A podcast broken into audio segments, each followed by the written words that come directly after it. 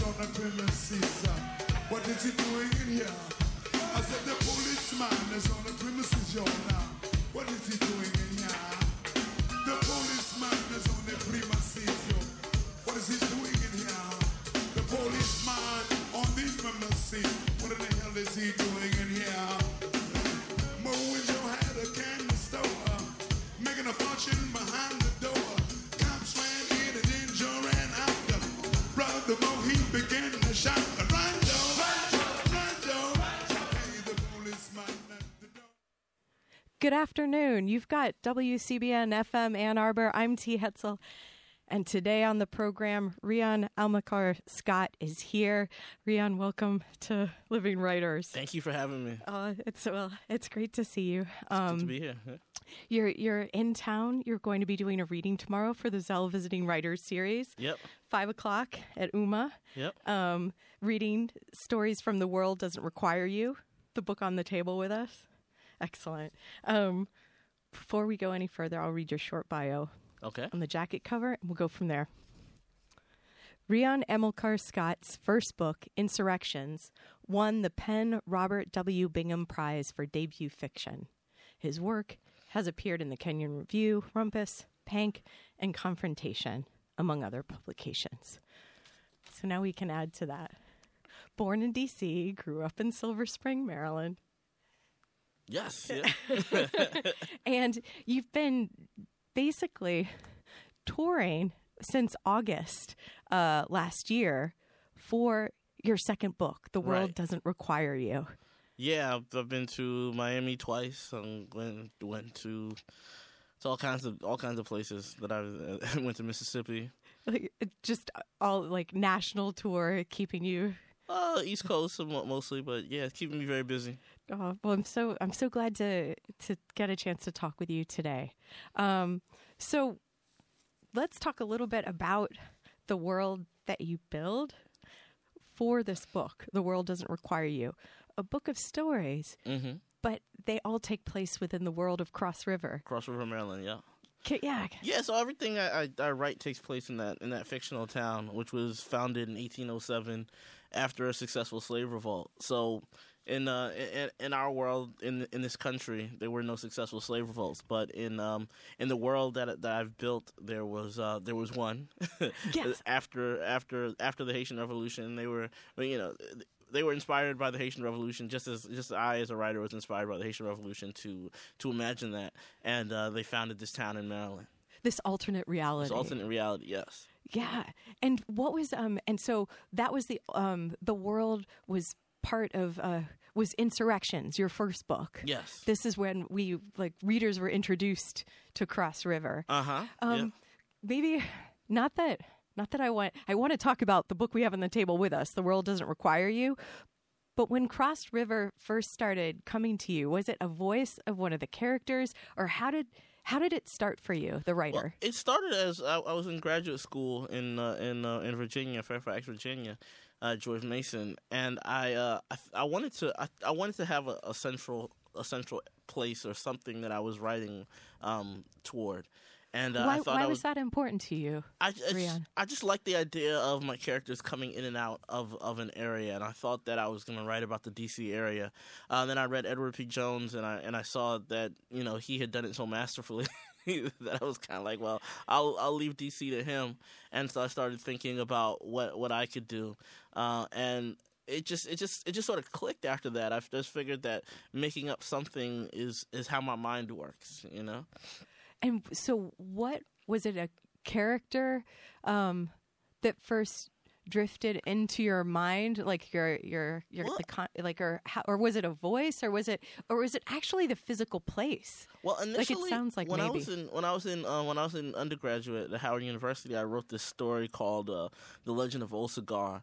And um, it's not. It wasn't a very good story at all. But I was. I was. Um, I hadn't. I had a hard time finishing stories, and I knew that if I was ever going to be a writer, I had to finish stories. So I started writing the story, and halfway through, I said, "The story's terrible. It's never going anywhere." Um, but I had to finish it. I had to get to the end. And so um, it was about a slave revolt, and um, and it was uh, it was almost like a slasher story.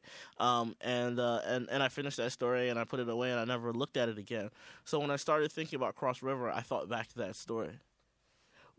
So because, but why? Because it wasn't because you finished it, right? Because you'd finished well, because other was, stories, presumably, since then, right? Yeah, uh, yeah although I, I do want other stories since yeah. then, but I think. But what was it about? Because there was something that was the energy there, or something. Well, it was. I had to force myself to do it. It wasn't. It wasn't relying on inspiration or, oh yeah, this is going well. I'm interested in this.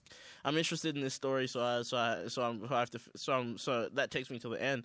This time I wasn't interested in the story, and it. it I had to force myself to the end, and I think.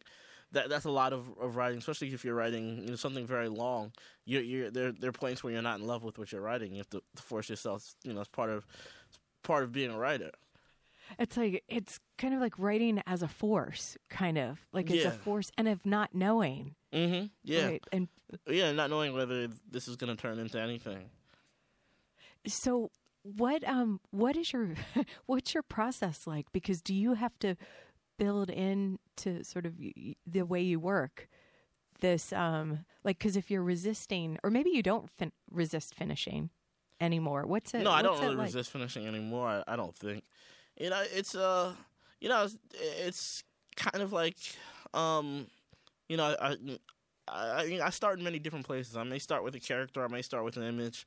Um, I may start with uh, with a general vague idea, then I still have to fill that in with concrete concrete details, um, objects and, and, and images that that'll you know, that'll coalesce, you know, that it can coalesce around. Uh, so um, so yeah, so it's not any one thing.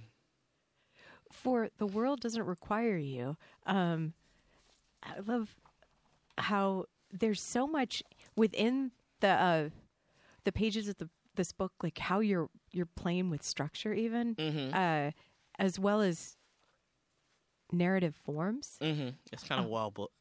Yeah. So how did you feel like that? How did you find the wildness?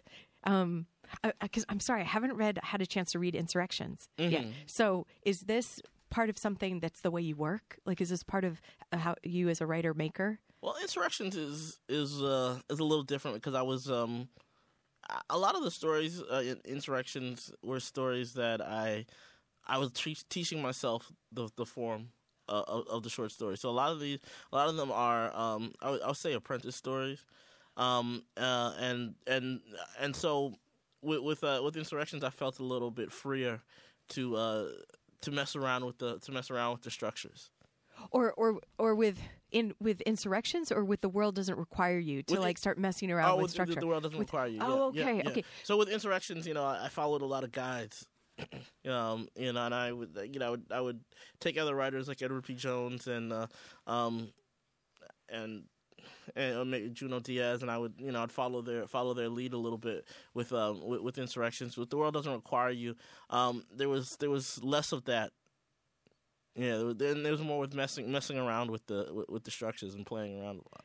So, and that seems um, to me incredibly important to have that feeling and make it a reality for a second book, mm-hmm. because sometimes once you've create like especially building a world like Cross River, and then having it be like having the, a great response response to it, it almost might feel like, oh, do I do like. I've I've figured out the shape of these stories, uh-huh. but yeah. instead you you you didn't you you like um we we still have Cross River, but we're coming at it in these new ways. Like, could right. you talk about some of the wild things that you did? Yeah, yeah. And I think that the world that, doesn't require. There's you. a lot that I that I had to um I, I wanted to mess with. A lot of the stories that in, in the world doesn't require you were written in tandem or, or, or even before the Insurrections, but I just couldn't get them right. Like, there's a story called Rolling in My Six-Foe. That, the second uh, story, right? In no, the it's, a, it's the it second to last story, actually. Second, oh, okay. And it, um, I, I wrote that a, a, alongside one of the one of my more conventional stories, and I just couldn't get it right. It just took me so long to get it to, to get it right. And you know, it's it's a, it's this satirical story which has a pretty pretty wild ending, which is a very hallucinatory um, ending, and. Um, And, and the ending, it plays with a whole lot of it plays with a lot of a lot of racial stereotypes, and um, to me, I'm I'm mocking those stereotypes, and and uh, but it just it just took a long time to figure out how to how to use these these these uh, these this imagery without um without sort of falling victim to the imagery. Huh.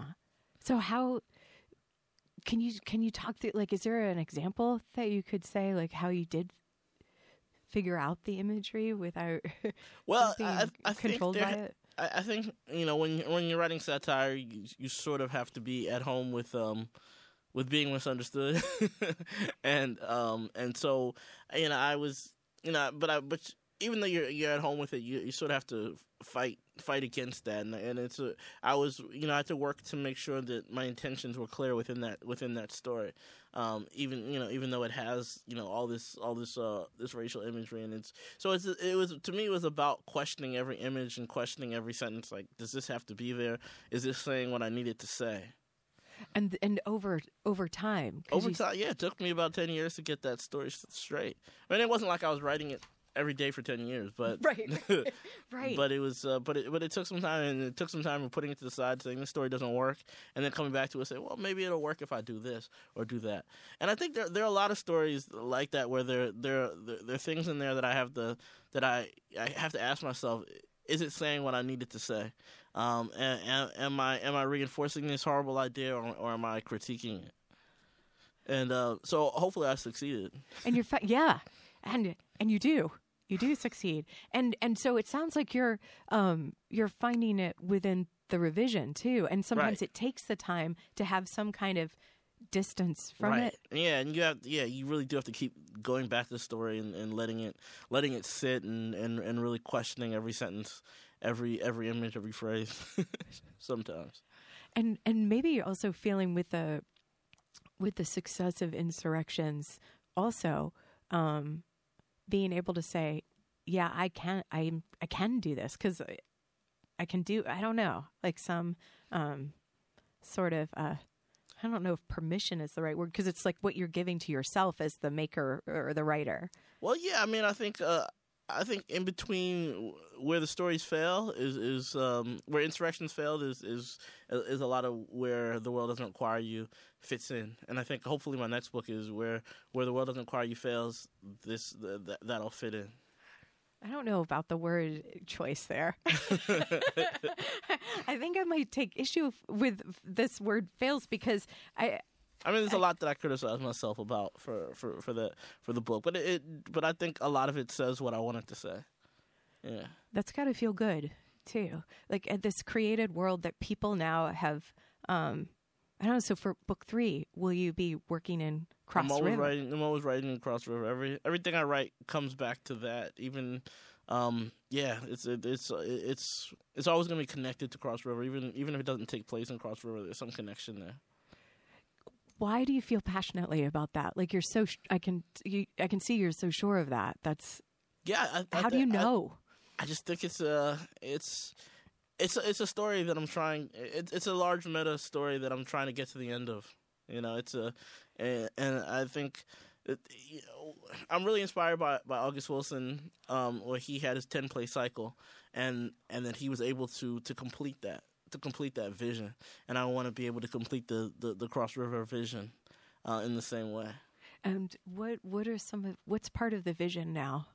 Like what what is it? Like what do you see? Like I mean, it's it's it's hard for me to. I'm not sure how to answer that. What what the what what the vision is is in well, those two like, books so far. Well, like August Wilson, like you were saying, this ten this ten cycle play, like this mm-hmm, sort of framework. Mm-hmm. Yeah, ten play ten play cycle. So. Is there something that you already have?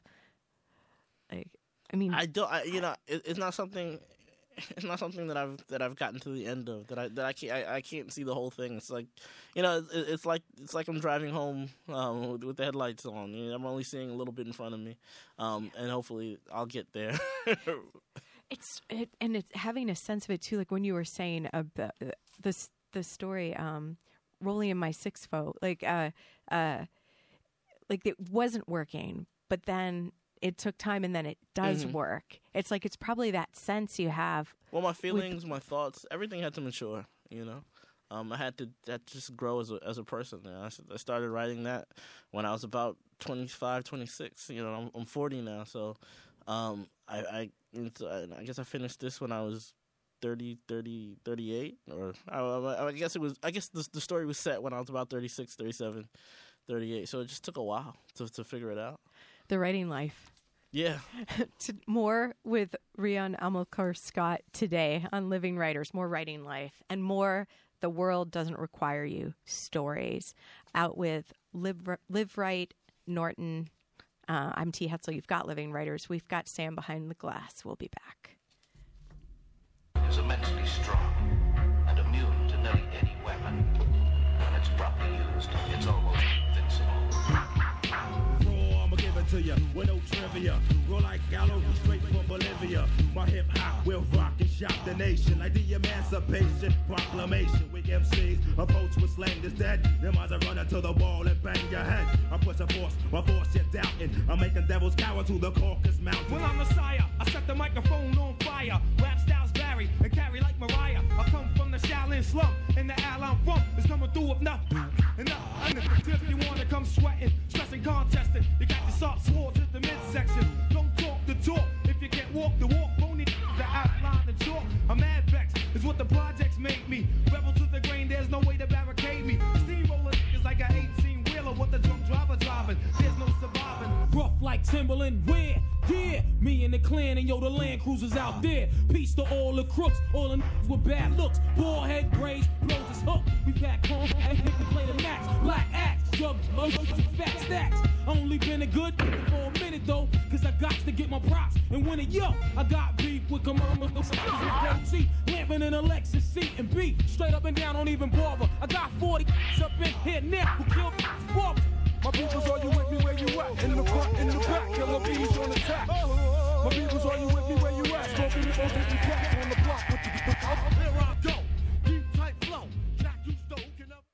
Welcome back. If you're just tuning in, so glad you did. Today on the program, Rion Amilcar Scott is here. The World Doesn't Require You stories, out with Liveright, Norton. Um, I I have to say, I love the... Like from the very beginning, the beautiful, uh, it's actually like just the lines are beautiful. That's what I'm going for. Yeah. Why, why is that, um, why is that something that as a writer, that's part of like what yeah. defines you as a writer, Rion? Yeah. I mean, I think that's, it, it, it's important that I'm playing with the, that I'm playing with the language, that I'm expanding, that I'm having this meta commentary about what language is, um, and what it does. And, um, and, and the, that me as a writer and as the reader is taking some pleasure and joy in the words. Um, you know, I, I think of it like a, you know, like right now I'm imagining a dog rolling around in snow, you know, right. You know, it's, it's, it, it you know, it's, it's about, it's, it's about joy, you know, even if a lot of the stories are dark and, and, you know, people say depressing, but there's, uh, there's that, either that joy and that fun in the language. The, and there's often also these moments where there's pain and humor right in mm-hmm. the like next to each other as neighbors. Yeah, it's life. yeah, yeah, no kidding. Right. Um, well, you know what? Let's. Do you mind reading? Sure. Oh, okay. I'm gonna read from the from the first story, David Sherman, The Last Son of God. And this is a uh, this is um, an epigraph from the the Lincoln Catechism. Thou shalt have no other god but the Negro. God is from Cross River. Everyone knows that. He was tall, lanky, wore dirty brown clothes, and walked with a limp he tried to disguise as a bop. His shin held a messy salt and pepper beard that extended to his Adam's apple, always clutching a mango in his hand. Used to live on the south side, down under the bridge, near the water. Now there's a nice little sidewalk and flowers and a bike trail that leads into Port Yuga. Back then there was just mud and weeds, and he'd sit there barefooted, softly preaching his word. At one time, he had one hundred, maybe two hundred, some say up to five hundred or even one thousand people listening. By the, but the time I'm talking about, he'd sit with only one or two folks, always with a mango, except during Easter time when he'd pass out jelly beans to get people to stop and listen. He lived on the banks of the Cross River until one day he filled his pockets with stones and walked into the water and sank like a crazy poet. He wasn't insane. It was all part of God's plan. Last time he was crucified, this time drowned. Anyway, God can't drown. He'll come back. perhaps to, to oversee the writing of another testament or to judge the living and the dead, whatever he feels. This story, though, isn't about God. It's about one of his sons. Not his son in the metaphorical sense. Well, he was, as we are all the children of God, but more so he was his son in the physical sense. David Sherman was God's last son, the youngest of thirteen. Five different women had lined up to sire the children of God. They were all boys except for the fifth, a disappointment, who at the age of twenty-five seduced her fifteen-year-old brother with her shapely behind and left Maryland to build a sinful life with him. God could have had more children, but he got a message from himself after David was born to stop spilling his seed into his servants. Who was he or anyone else to argue?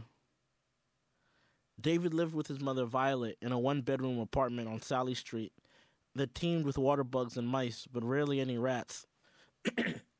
God slept there sometimes, but not very often. He'd rise early, long before the sun, and he'd tell his boy, "God morning to you, son."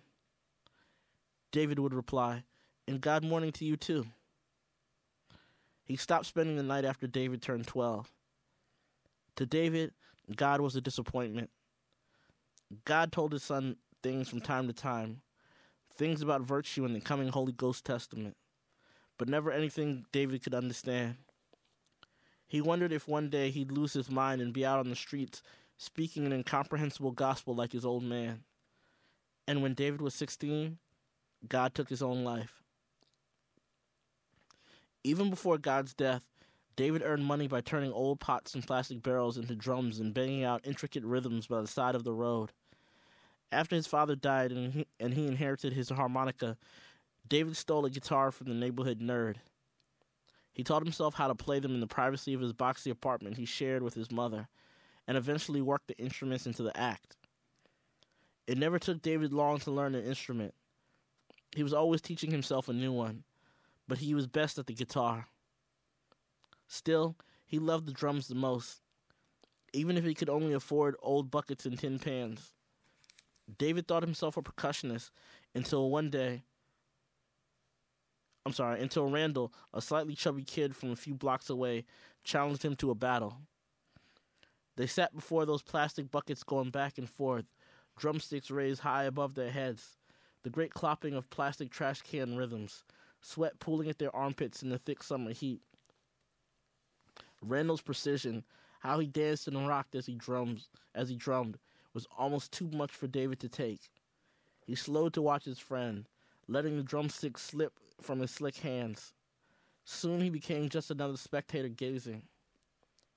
After his whipping, David mostly played the guitar to Randall's drumming, and sometimes he'd sing. People from the neighborhood often joined in to jam with dented and tarnished saxophones and trumpets. It was a good time. Thanks, Rion. Thanks. So that's the first part from David Sherman, The Last Son of God, mm-hmm. um, which is the first story in The World Doesn't Require You. Mm-hmm. Um, thanks for reading that. There's so many moments where it's it is funny, right? Uh-huh. And and then so much and sad too. You can't have. And I feel like I was disoriented for a moment because I wondered. At first, I was like, well, is God God or is God like a figment of David's? But then God dies. Like, oh, he really does walk into the river with stones in his pocket. Uh-huh. Um, so how did you why why this story first? Like, was this the way it was as you were, were building it or drafting these stories? Or, or how did uh, David Sherman, The Last Son of God, bless you, become become the, the first... The first story in, in bless you in The World Doesn't Require You? I think it's first because the first sentence is "God is from Cross River." Everyone knows that, and I love that sentence. It's a great lo- first line. Uh, yeah, you know, I, I wrote that. It was the first story I wrote after I graduated from uh, from grad school, um, and I went in a different direct. I was trying to go in a different direction than a lot of stories that I wrote while I was in the in the grad program, and. Um, I just knew it was a first story, so I, I kind of held it back from the from the first book because uh, The first book already had a first story, and I thought this story would overwhelm the rest of the stories in the book. Um, so it, it took a lot of strength because I, I knew it was a really good story, um, but I, I, I decided to, to hold it because I knew it would be the opening of, of the second book.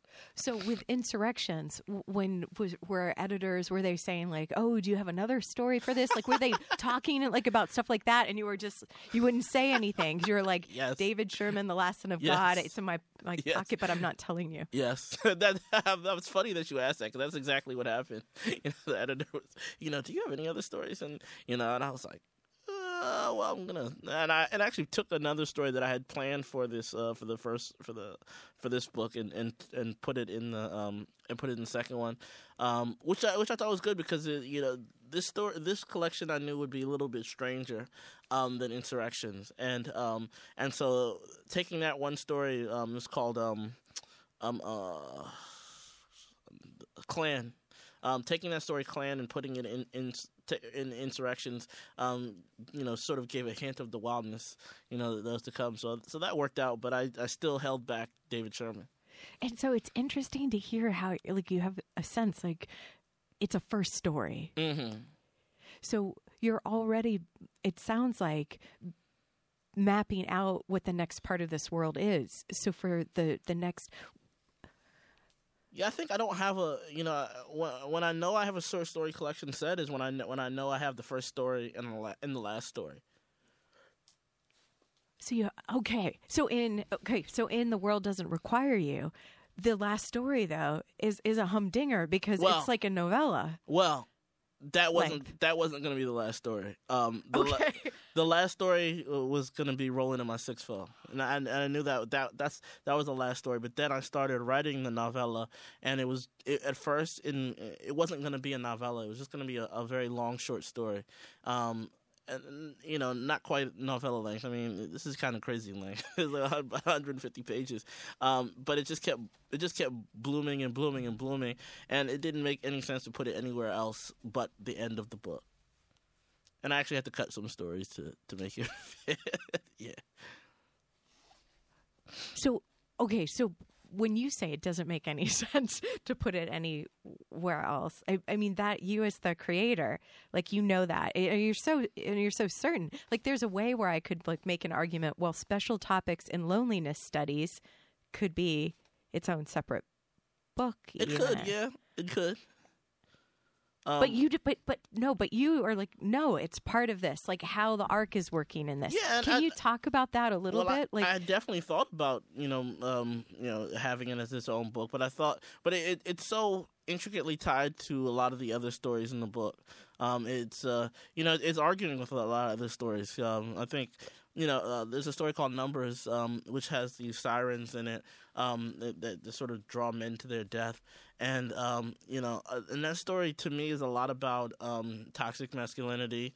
Um, but then on the other hand, the, the sirens idea, it, it can be easily misconstrued as, as a very sexist idea. Um, it is a very sexist idea. I think that, you know, it, and that goes back to... Because women are to blame. Greek myths, right. Um, and so um, I didn't want to change Numbers.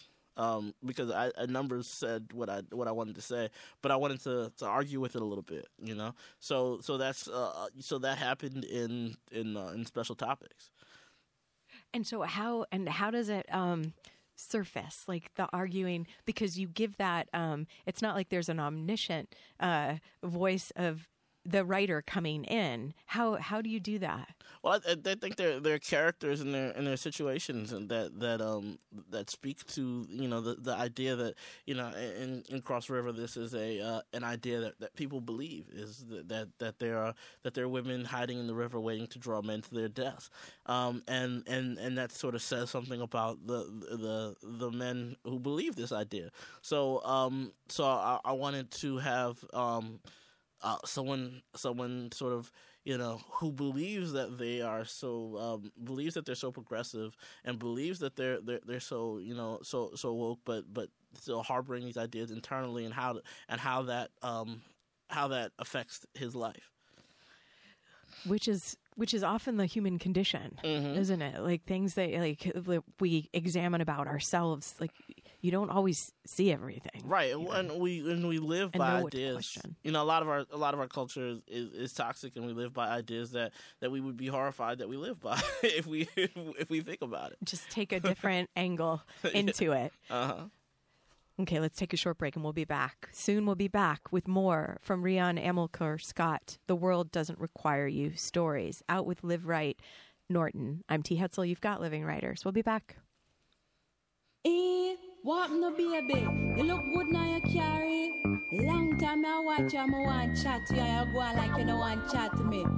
So what I'm Drea, tell me what the f*** I go on now. Creeping down the back street on D's. I got my Glock cocked to fill in the breeze, but no sooner as I said it, seems I got sweated by somebody with a tech nine trying to take mine. You wanna make noise, make noise. I make a phone call, my homies coming like the Gotti boys. Bodies being found on Greenleaf, laying with the heads cut off. Motherfucker, I'm straight, so listen to the play-by-play, day by day, rolling in my foe with sixteen switches and got sounds for the bitches, clocking all the riches. Got the hollow- the Welcome back. You've got Living Writers. I'm T. Hetzel. Um, Rion Amilcar Scott is here in the studio. The World Doesn't Require You, the second book of stories by Rion Amilcar Scott, um, who is in town tomorrow, Zell Visiting Writers Series. You can go and see and hear Rion in person, five o'clock at U M A.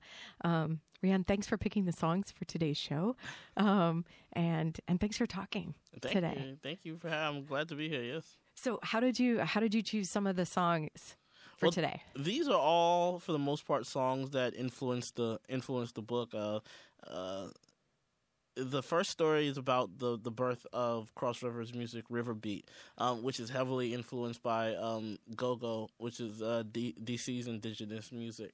Um, and so I, you know, I included Ranjo uh, by Chuck Brown, who, who is the godfather of go-go. Um, Mystery of Chess Boxing by Wu-Tang Clan. Um, there's there's always a reference to Wu-Tang Clan in my in my stories, but there's one there's one story, um, The Temple of Practical Arts, um, where the, there, there's a lot of a lot of Wu-Tang references in that in that story. And what a beautiful title. yeah, um, and you know th- th- that story.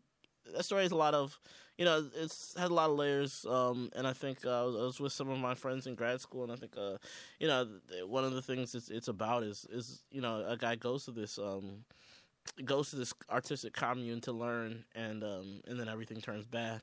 Um, and so that was, uh, you know, sort of metaphorically, uh, you know, about how, how we artists kind of learn learn the art nowadays.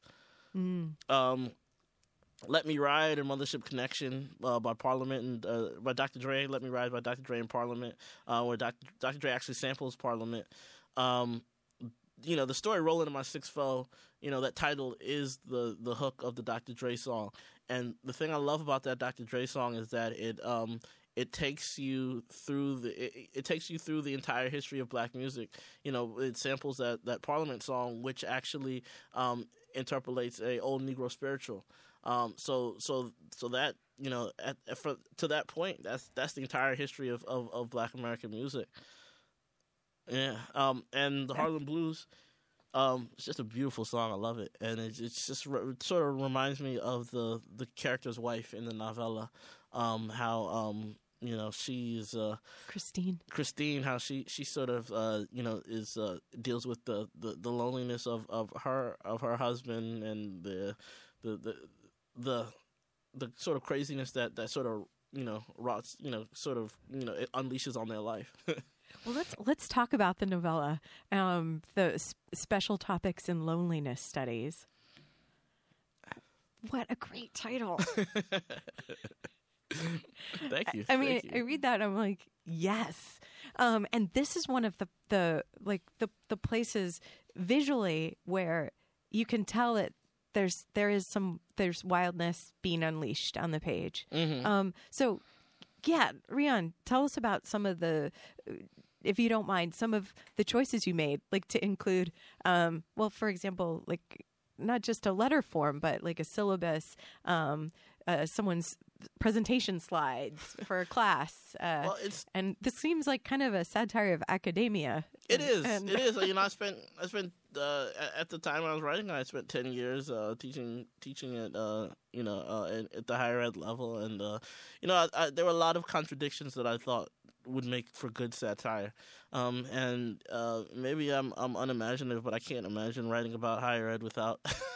Without without it being satirical, because it, it, there's just a lot of absurdities. I feel like it's just, yes. you know, this this uh, you know, this environment that claims to be so um, so enlightened, you know, literally, you know, pays their uh, pays some of their professors, a subset of their professors, you know, below below living wages. Um, and uh, you know, that's one contradiction that that I thought, um, you know, it's it's, it's unfortunate. Um, and, and, and, and it's disturbing if you, if you really get d- down to it, but somewhere that, that, you know, uh, a satirist like me can slide in. Uh, you know, you talk about the forms. Yeah, it plays, you know, it plays with more, with forms more than any other uh, story in the book. And it's, it sort of started with the syllabus. Um, actually it didn't start with the syllabus. It started with the, with the essay. Um, I, um, it was initially just going to be, uh, f- uh, three or four or five essays. Um, that a student was writing, um, and would that uh, be Re- Rebecca Montana? Rebecca Montana, and so I started with that, but um, you know, I, I needed to figure out uh, what she was actually writing, so I so I had to create the syllabus. So I started creating the syllabus, and in the process of creating the syllabus, I started becoming more interested in the in the professor. Uh, so Rebecca Montana, you know, stopped being the, the, the main character, um, and I. I It was just, you know, the syllabus was, it was just this ridiculous document that I was creating. And I was, I had, so so then I had to figure out who was this character that was creating this ridiculous document? Why was he creating this? Um, and so I, so then I, you know, I, I had to create, you know, a context for him. And so that's how it sort of ballooned. And let's see. So, and the, the, the this professor also is sort of a, um, he, uh, he, He isn't even uh, employed anymore there. Um, well, not the one who created the syllabus. The, the one who created the syllabus um, is, is the professor who's employed there. there. The um, re- okay, right, like Reg- Reginald Chambers. Reginald Chambers, but, uh-huh. But the like the catalyst or so, or like the catalyst, yeah. That's what he calls himself. Simeon Reese. Simeon Reese, uh huh. And, and just like just teaches class, like shows up, finds an empty lecture hall. He finds an empty class, and then and the students starts, find him. And he starts lecturing, and, and uh, for some reason, students show up, and he always has full classes. Um, and then he complains about his his, his, his, his, his grading load. And so, so this. So this is like, it seems like it was like, it's fun to even talk about, like you like finding joy in this, but there's yeah. also like a lot of like uh, dark things that, that happen in this and, and that you're, um, so how, like having that sense of play, how is that also, I don't know, helping, helping you be the satirist that you want to be? Yeah, and I having mean, that edge and that wit. And you're right. I mean, I think it's a, it's it's very it it is can be very dark. I mean, I think you know the idea of, of loneliness is something that we're always pushing against, and we we, we, we, we go to ridiculous lengths as human beings to to, to to fight against it and to to escape it. And um, you know, and I feel like there's a you know it, it's often it, it can be as academics it's it's often weaponized against us that that that, that loneliness, um, and so. Um, Yeah. What do you, What do you mean? What do you mean, Rion? I, I feel uh, you know it's um, it's um, you know there's a there's a sort of in a lot of in a lot of academic situations there's sort of powerless powerlessness imposed upon uh, upon professors and um, uh, particularly professors who, who have who who are not um, who are not tenured or tenured track, um, and it, yes. and it's um, you know it.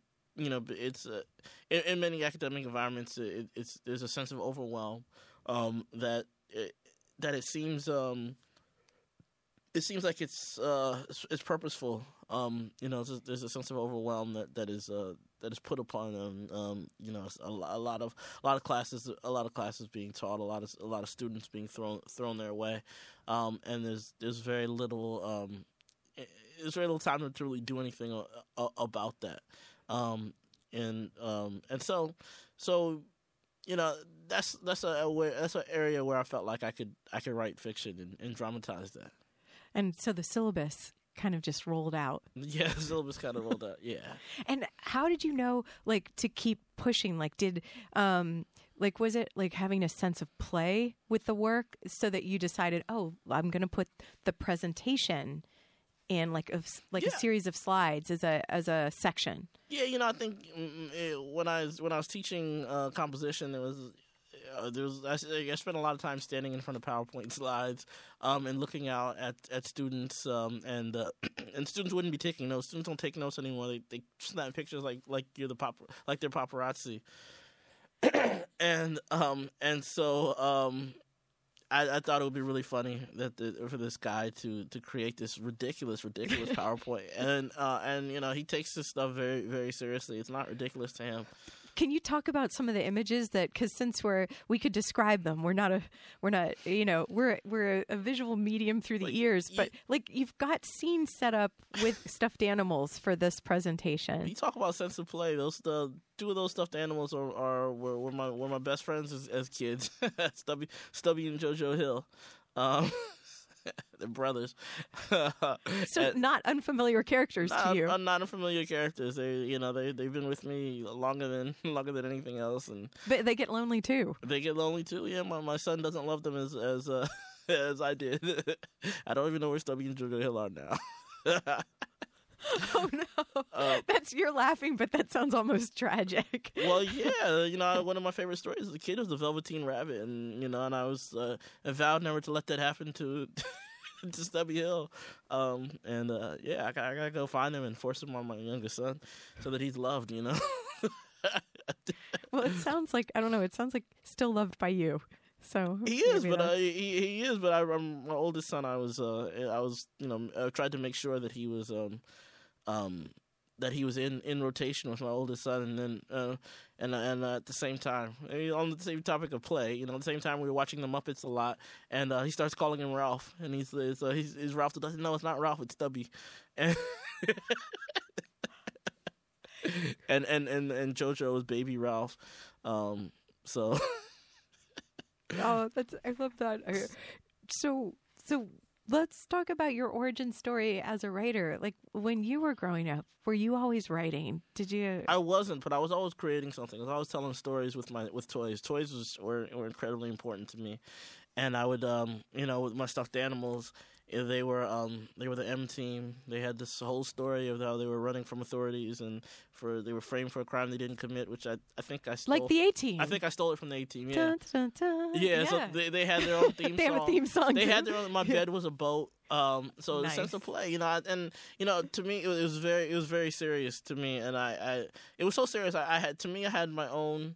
I had my own television station. That's what I imagined, and that you know, and you know, I, I couldn't. When I when I played, I had to either begin on the hour or the half hour. You know, if it was five minutes, if it was past five minutes, you know, I would just wait for the, for the next half hour to start creating to start, the storyline. To start creating the storyline.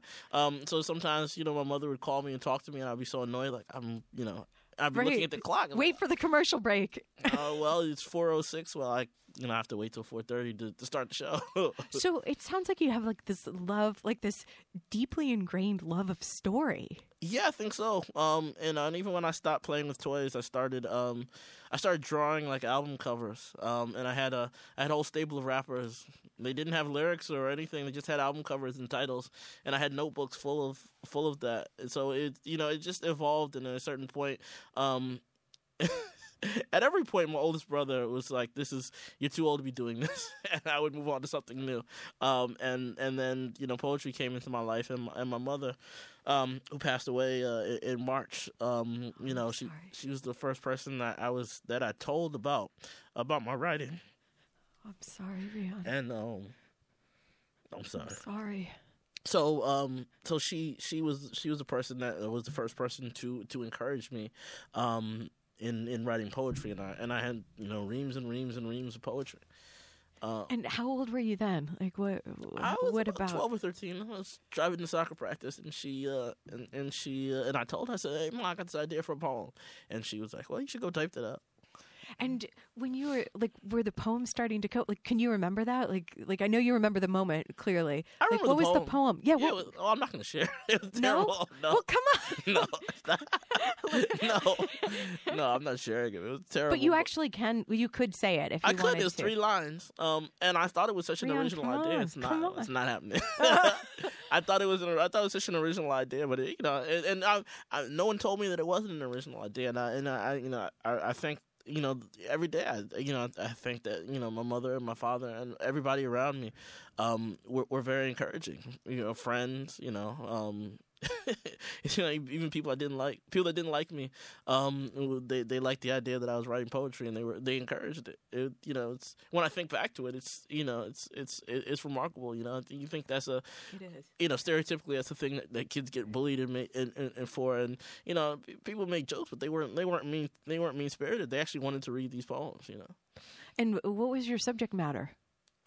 Um, I, like used to re- I used to read a lot of black arts, po- uh, black art, black arts movement poetry. So it was, um, it was, it was, it was a lot about, um, what I, what I took to understand as as a, as a political uh, situation, uh, for, for black people. Um, the word oppression came up a lot uh, in, in the poetry. But what, you know what I really realized when I, you know, I was writing about that, and you know, I was sort of un- figuring out, you know, you know.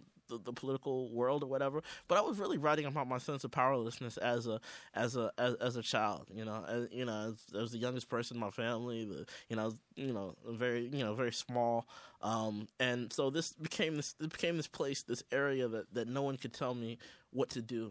You know, no one could push me around. No one could, you know, even even my mother and father who encouraged me, they couldn't tell me you can't write about this or you could write about that. And if they did, you know, I could just shrug and say, no, this is this is this is my world. Um, and so that that was that was a subtext that I didn't realize I was actually actually writing about. Yeah.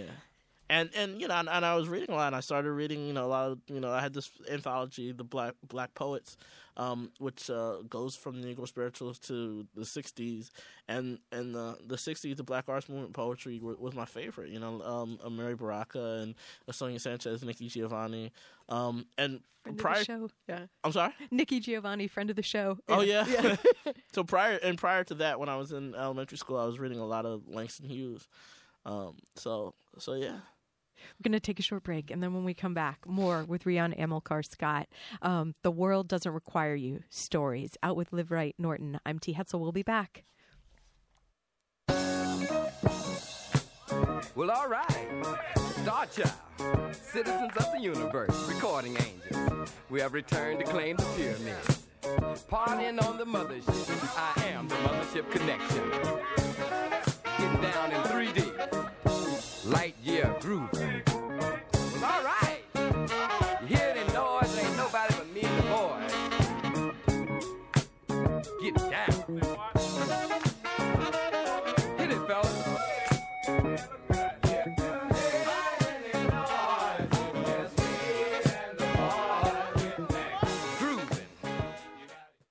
Welcome back. You've got Living Writers. I'm T. Hetzel. Today on the program, Rion Amilcar Scott is here. The World Doesn't Require You, Stories. Um, thanks at Liveright Publishing Corporation. Thanks to Peter Miller, Haley Bracken, and Brittany Anderlein um, for getting copies of the book in my hands here. And thanks so much for talking today, Rion. Yes, yeah, great. I, yeah. Um, and so... young poet reading pretty s- seriously, it sounds like, yeah. at twelve, thirteen years of age. Yeah.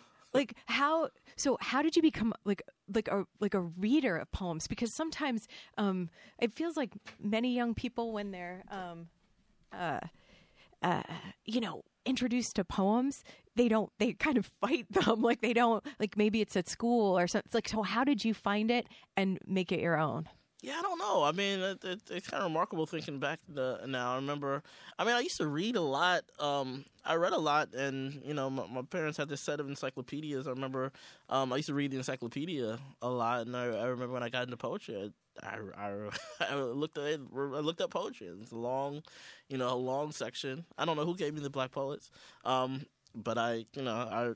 I was really fascinated by it. Um, you know, I think there was a certain point when I was writing, I thought, you know, my writing was so was was great, and then I started reading more. I was like, well, this is not great, you know, and and um, and you know, in between that gap is where I uh, is where I started, you know, figuring out, you know, how can I how can I get to, to, to that level, and you know, I didn't know that it was, uh, you know, like a.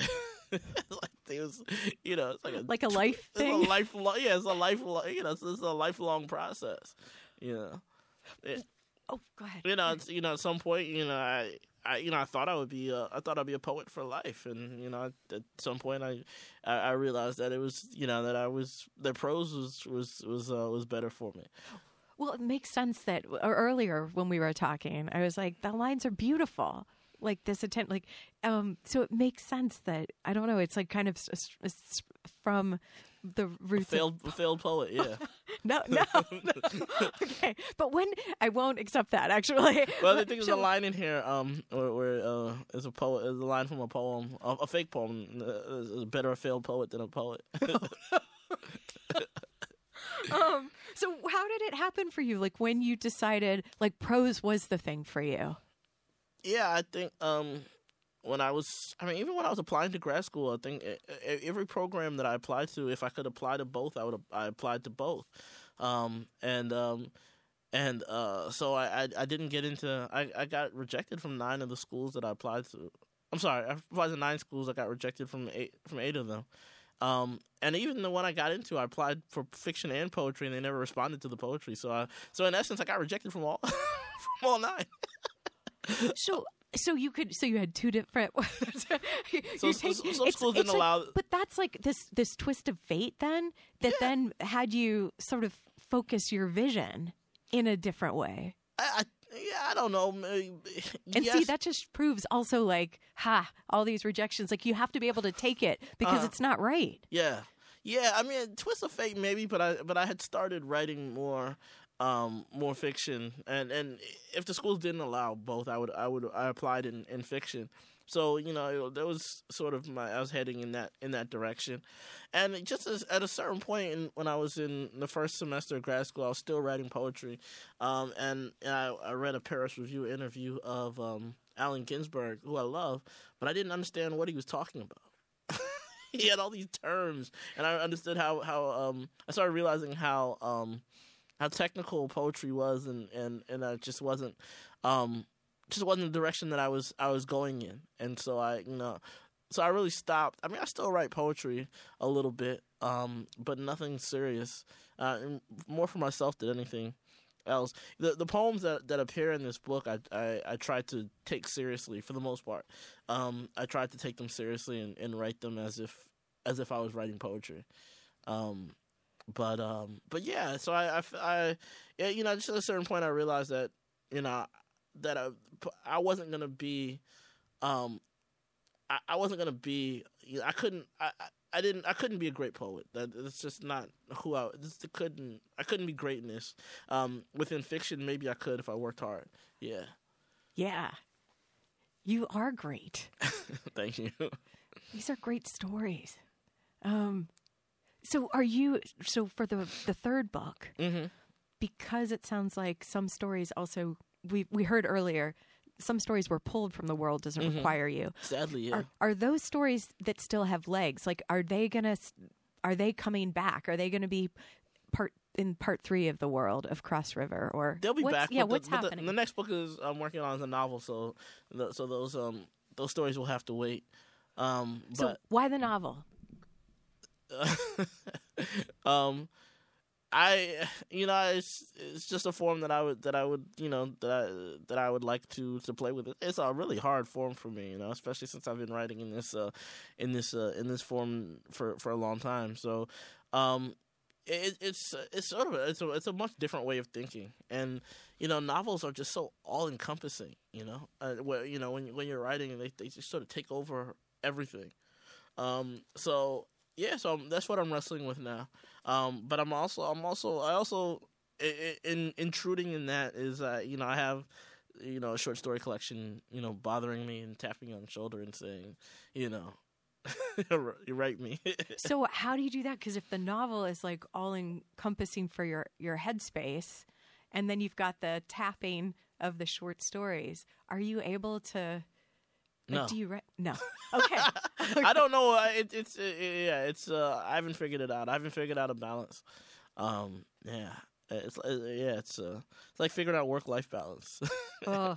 so, yeah. And so it's a never-ending question. Yeah. So you know, it's uh, you know, right right now, it's it's it's all unbalanced and it's all. I don't know. The, the, the I, I wouldn't say that everything is is uh, is uh, is going well with the novel. It's sort of like wrestling, um, wrestling with it. But it's uh, you know, it's a good challenge. It's fun. Yeah, it's like earlier at the beginning we were talking about, you know, this idea of finishing too. Mm-hmm. It's like to to to do it right to uh-huh. make it meaningful. Yeah, and, and you've got the already the novella, right? Yeah, I mean, I, I think I think one of the reasons why I wrote that was to get was to get. Um, You know, to to get to get accustomed to long, that, that long. To long form, yeah. What do you, what do you, uh, Rion? What do you love about this short story form? Because yeah, we've got like about a minute or so left. So I like that you can you, you can get in and out, and you know, and, and you can you can build a you, you can build a whole world, um, you know, and, and there's a there's there can be a whole other story there based on what you've left out. Um, and, and I and I really I really like that. I really admire that you can you can make a story that way. That you can you can create a whole world that way, um, within you know fifteen pages or even or even one page. Because these stories can stand alone, even though they're linked stories, mm-hmm. connected by Cross River. Right. Yeah. But they're standalone. Yeah. None of them. I don't think any of them depend on on, on, on the story that came before it. Yeah. Although for you, um, the the writer, there's a first story. And there's an arc. Yeah, uh-huh. Yeah, there's always an arc with the with the book, yeah.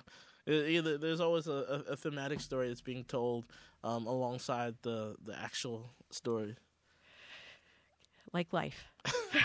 Rion, thanks so much for talking today. Thank you for having me. It's a great conversation. Come back anytime. um, today on Living Writers, um, The World Doesn't Require You, Stories by Rion Amilcar Scott. Um Thanks so much for listening, everyone. Thanks to Sam for engineering today. Whoop, whoop, Sam. Thanks to Frank Yulee for post-production. Um, I'm T. Hetzel. Until next time. You can never tell what's in a man's mind. And if he's from Harlem, there's no use of even trying. Just like the tide, his mind comes and goes. Like much weather when he'll change. Nobody knows, nobody knows. The man I love, well, he just turned me down. He's a Harlem Brown. Oft times I wish that I were in this ground.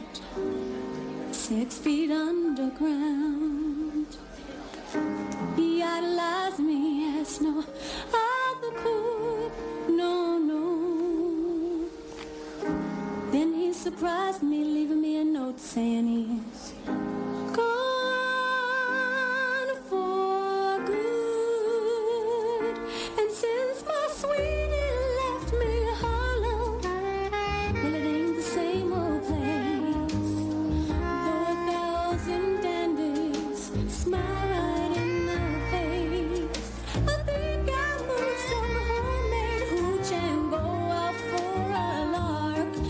Drive up these mean old Harlem blues.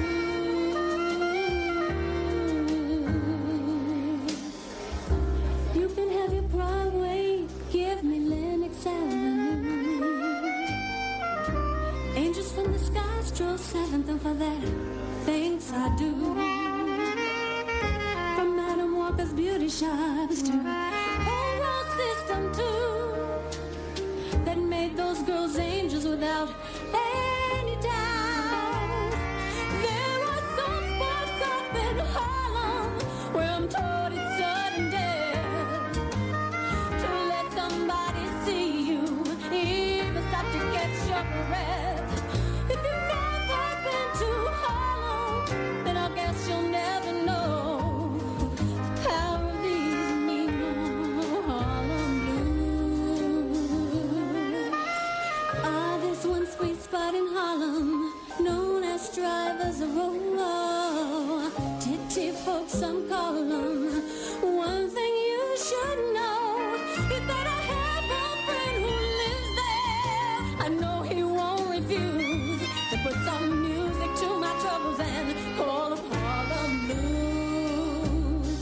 Put some music to my troubles and hold them, the Harlem Blues.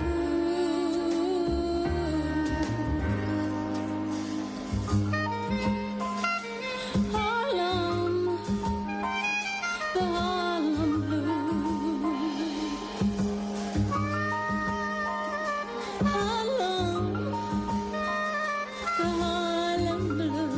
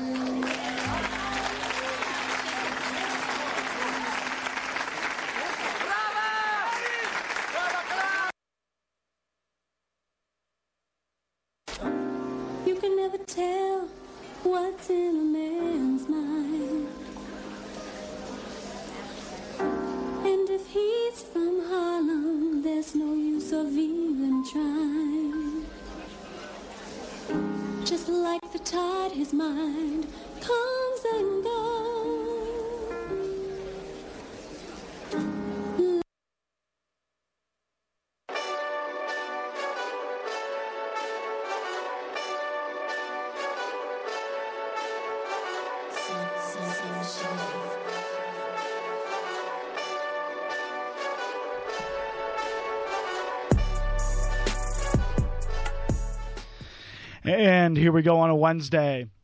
This is the Daily Sports Report. We're live as always on eighty-eight point three W C B N F M Ann Arbor. I'm Jake Alexis, your host. We have on the panel today Nick Hornberg, Andrew Miller, and a first-timer, Max Bernstein, on with us. How's everybody doing? Doing good. How you doing? Doing all right. Happy hump day. Big uh, big Michigan basketball game tonight, which we'll get into shortly. Nick, you've been quiet. forty-five seconds in. Still quiet. All right, let's let's let's get into it. So, big week this week. We have the week two weeks before the Super Bowl, coming off of conference